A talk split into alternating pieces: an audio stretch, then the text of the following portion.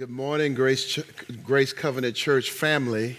It is a privilege to be here that I'll never take for granted. I bring you greetings from Orlando, Florida, and Orlando World Outreach Center. It is a privilege to not only be here, but I want to honor our pastor, Pastor Brett, and Cynthia. She's not here this morning. Thank God for these gifts who have been amazing to us. It's rare outside of Orlando that my wife and I get to minister together, and I sure hope some of you ladies enjoyed the gift that I get to have every day, my wife.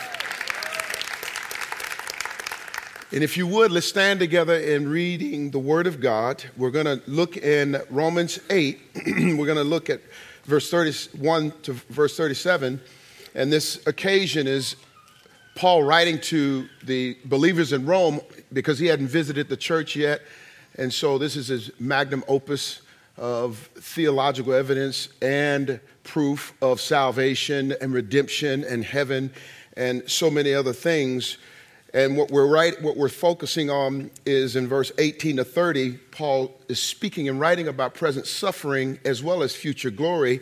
And then he moves into verse 31 and says, What then shall we say in response to these things? If God is for us, who can be against us? He who did not spare his own son, but gave him up for us all, how will he not also, along with him, graciously give us all things? Who will bring any charge against those whom God has chosen? It is God who justifies. Who then is the one who condemns? No one. Christ Jesus, who died, more than that, who was raised to life, is at the right hand of God and is also interceding for us. Who shall separate us from the love of Christ? Shall tribulation or hardship or persecution or famine or nakedness or danger or sword, as it is written, For your sake we face death all day long. We are considered as sheep to be slaughtered. Knowing all these things, we are more than conquerors through him who loved us. Holy Spirit, we welcome you. In fact, we trust you to show us the ministry of Jesus. Allow us to hear him and see him and the way he is making for us. In Christ's name, amen. You may be seated. If at some point today or this week someone came up to you and asked, Who are you? Who are you? What will be your answer? There's a lot of ways to answer that question, and some people, and you may be tempted to do so, answer the question by saying what you do. Well, I'm a lawyer, I'm a doctor, I'm an educator, I'm a construction worker, I'm a secretary, I'm whatever. You might even refer to your relational status. I'm married, I'm divorced, I'm single, I got children, I got no children. You might go further into whatever your interests are. I'm a biker, I'm a hiker, I read, I like to travel, I like technology. But the question still remains who are you? And is that who you really are? The question, who are you, is not the same question as what do you do? What do you have? You see, we were created as human beings, not human doings. But what we're tempted to do is actually cover up who we are with what we do so no one sees who we are. We cover up what we do. We cover what we do with who we are because we don't really know who we are. So we have to put in front of us all the accomplishments, all the goals, all the desires, all the things that we believe will make, it, make us acceptable to people. But there's a little problem with that. If you don't know who you are, not only will you sell yourself short for the reason God put you on this planet, but you will also not know who you really are in the way God created you. So, what you do and who you are really work closely together, except you got to know who you are based not on what you've accomplished, not on your own strength, but on who the God is that made you. So, when you think about this question, who are you? I want to take you to the Bible. And I want to look at the Bible and understand at least one, as many definitions, one particular definition that helps us understand who we are. And it's very clear the Bible tells us we're overcomers. We're actually overcomers. And I know you may not feel that way right now, but let me tell you, regardless of how you feel, this is the intent God had when He showed us Jesus and when He created Adam. There was a way we were supposed to live. He created us as overcomers. You look in Romans 8 35 and 37. Who shall separate us from the love of Christ? Shall trouble or hardship or persecution or famine, listen to these things, or nakedness or danger or sword. Knowing all these things, we're more than conquerors through him who loved us.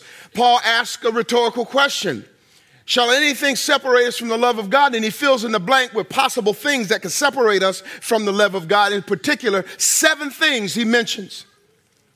And he's mentioning these things to basically say, I know what you're going through. I know there are real situations that you fight and face every single day of your life. Famine, hardship. You might be, you, you might be in a relational famine. You decided to take a stand as a single person to be pure and everybody thinks you're an alien. You might have missed out on a business opportunity because you wouldn't compromise your integrity or agree with a certain lifestyle. You may have missed an opportunity for whatever reason. You have just found yourself in a hardship, persecution, health crisis, whatever it may be. Paul is saying no matter what one of these seven things that we all get hit with that are imminent in this life, because this is not heaven, he said, regardless of what it is, you don't have permission to act like an ordinary Christian who takes their cues from the world about how to deal with stuff. You don't have that permission. I'm trying.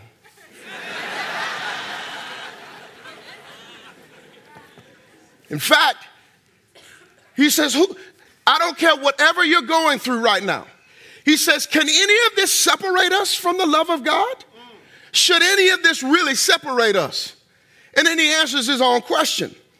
He says, No, in all these things. Can you say how many things? All, can you say all these things? All these things. What things? Whatever things you're going through. He said, We are more than conquerors through Christ who loved us.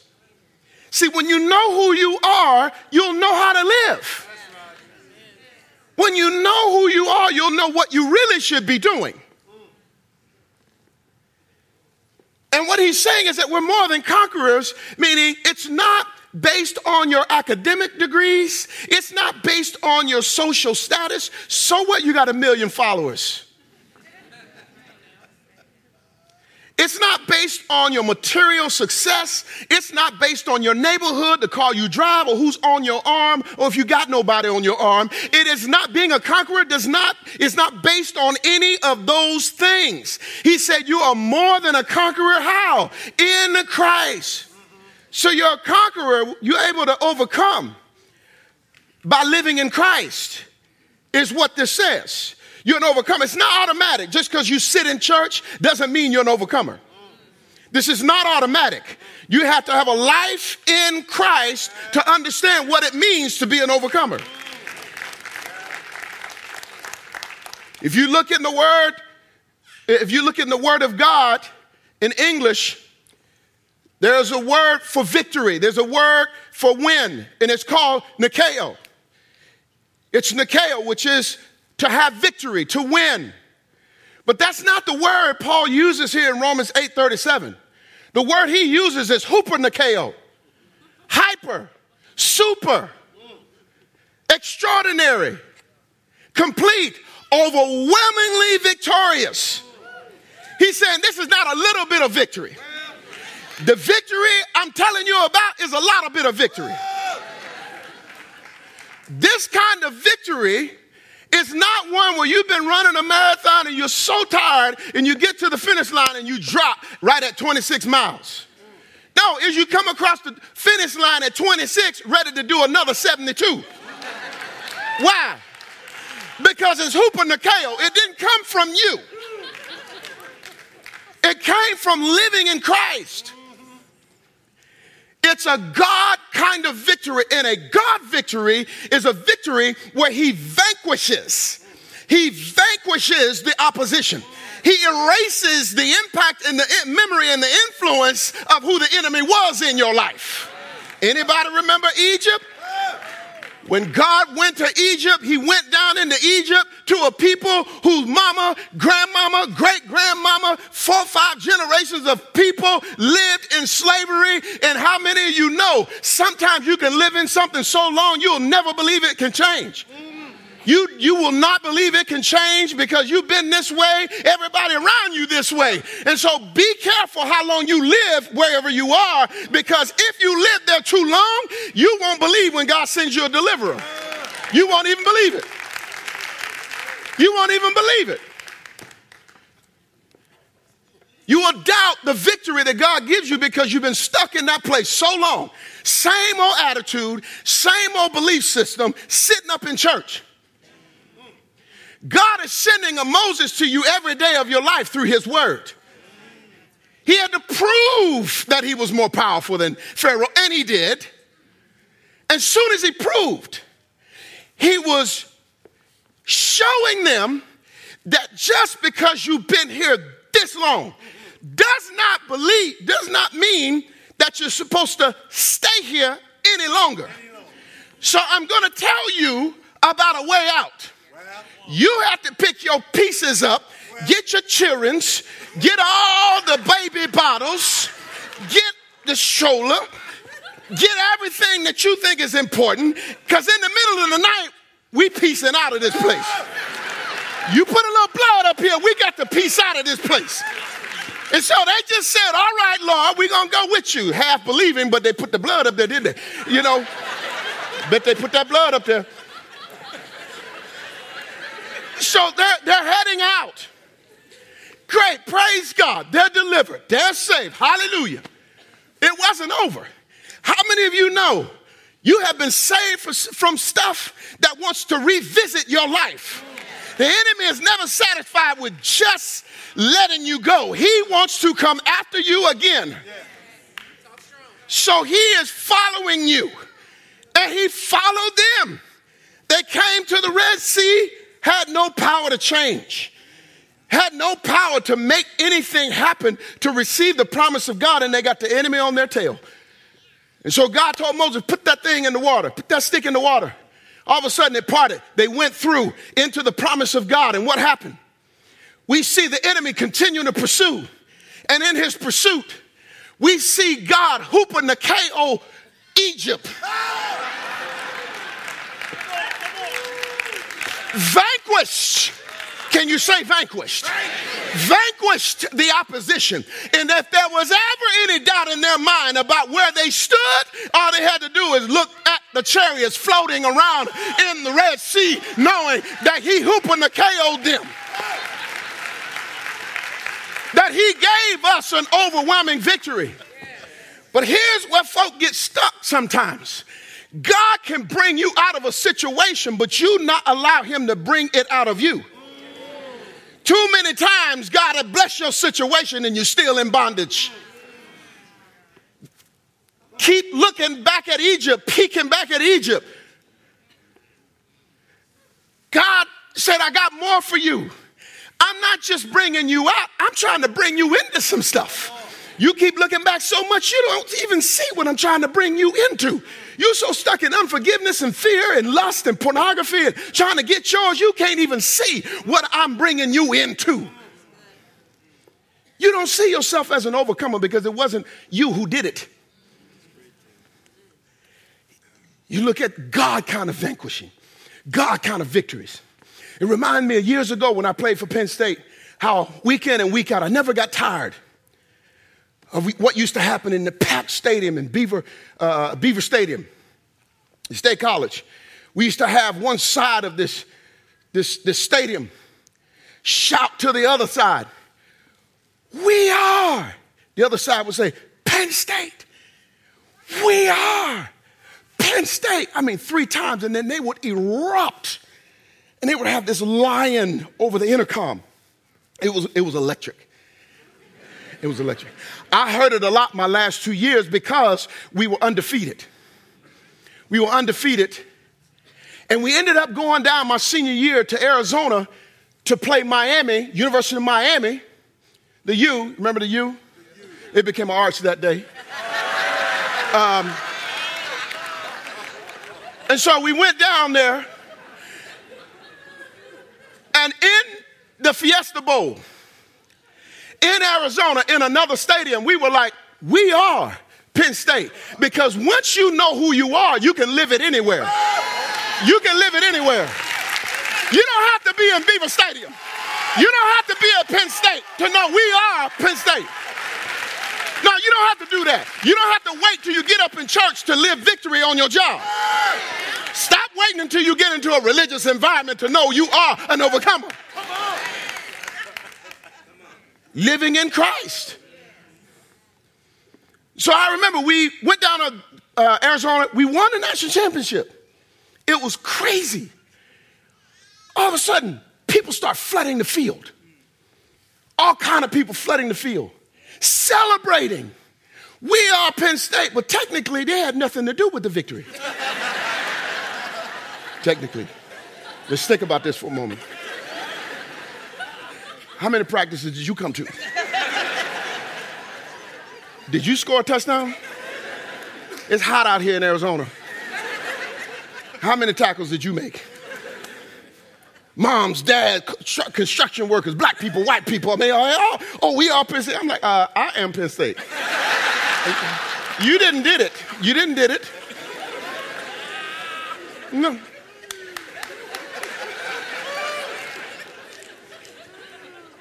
But a phenomenon took place. And the phenomenon was this those people in the stands believed in us so much that they felt like they were in the game. And so when they got on the field, they wanted to get as close as possible to where the victory took place because they thought and believed our win was their win. That when we won, they won. And when I think about how undefeated the devil is in your life, undefeated. Before I knew Jesus, the devil was undefeated. Whooped me all the time. Even when I tried to change, it didn't quite work out because I stayed defeated until somebody else stepped into the game. God became a man.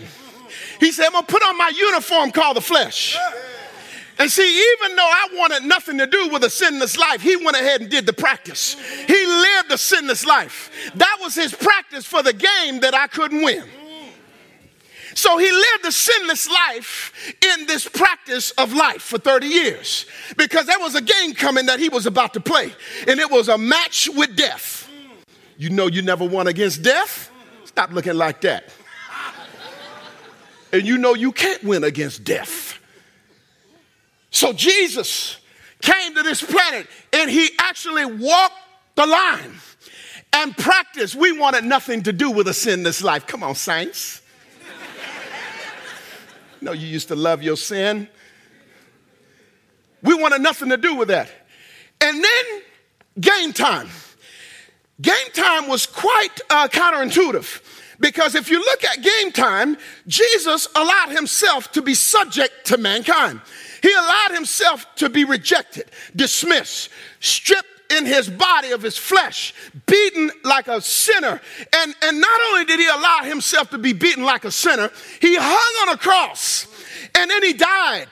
And then he actually was put in a tomb for three quarters. Three quarters. You know, football is four quarters, four days. At the third quarter, he said, It's time to do something. It's time to show up. You see, Jesus was able to hupernikeo the devil. Why? Because he did not owe sin. He had done everything to prepare for the victory that we could not win because he was able to pay a debt that he didn't owe simply because we had a debt we couldn't pay. He not only rose from the dead, but he rose from the dead, hupernikeo devil, the devil, sin, Satan, lust, pornography, anger, fear. He overcame everything that's been overcoming us. Yes, he said, I'll take it. And see, living in Christ, living in Christ is wanting to get so close to where the victory was won that you feel like you won it. See, it's getting real close. And where was the victory won? At the cross. You can't just sit up in church and be distant from God and actually say, We are overcomers until you get real close to Jesus. You got to come to the cross, get real close to the cross to be able to say, I believe in you so much, Jesus. I have given myself to you. I've repented of my sins. I believe in you so much that I'm actually going to live in you and you're going to give me the victory that belongs to you. The victory belongs to Jesus, right? We all know the victory belongs to Jesus. How close do you want to get to the cross to say, the victory belongs to me because I belong to Jesus? You see, here's the thing it doesn't, when people came on the field at the, uh, the, the, national championship game, no one said, Hey, I just got a promotion. I got straight A's. I got married. I got a new car. None of their personal victories ever mattered did not matter in the midst of an overwhelming victory. And so when you come to Christ, stop talking about what you've done. Stop talking about what you have. You better come on in here and say, Lord, none of what I've done matters. It's only what you do that gives me victory. It's only what you do.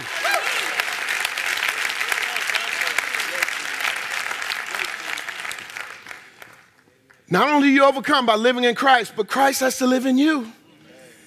Christ has to live in you. Years ago, I used to, um, how many of you remember those pop up balloons? You hit them, you kick them. Y'all remember the, they had a smile on the face. And just, you know, you, you can do whatever. And what do they do? I mean, I used to be, I used to really lay it on those balloons. And that thing, watch this. I'm gonna take a risk. Every time you hit it, come out this. It come out like this.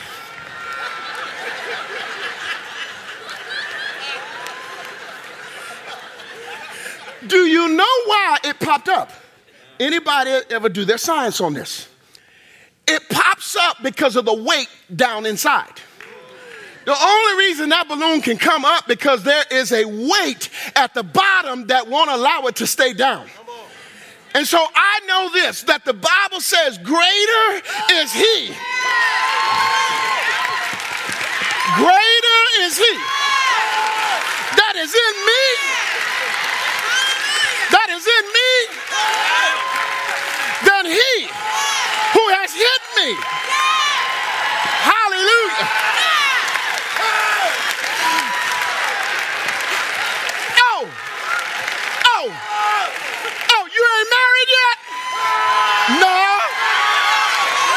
Lord.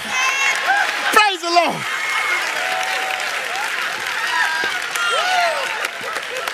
You missed that promotion? Praise the Lord. Hallelujah. Why? Because there's someone in me that's greater than the pressure that just hit me. The pressure on the inside is so much greater than the pressure I feel from you. And let me tell you, the victory belongs to Jesus and the victory belongs to me.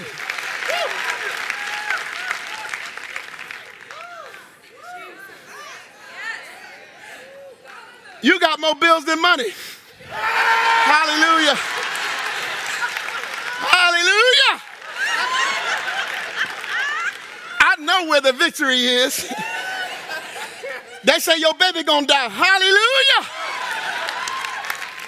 The victory still belongs to Jesus. because the weight in my life is greater than the pressure on my life. A lot of people haven't developed Christ living in them. A Bible verse in the morning on your way to work for three minutes ain't enough weight. It ain't enough weight to help you deal with what you're about to deal with at 12:55 on Monday afternoon. You weren't ready for that. But if you get ready, you stay ready. And if you stay ready, you never have to get ready. This victory belongs to Jesus. And guess what? it can belong to you. If you realize not only do you have to submit to living in Christ, it's a new life. Jesus didn't come just to give you a new start in life. I just want a new start in life. No, no, no. That's, that's good. But what's better is if you let Him give you a new life to start. And the question is who are you?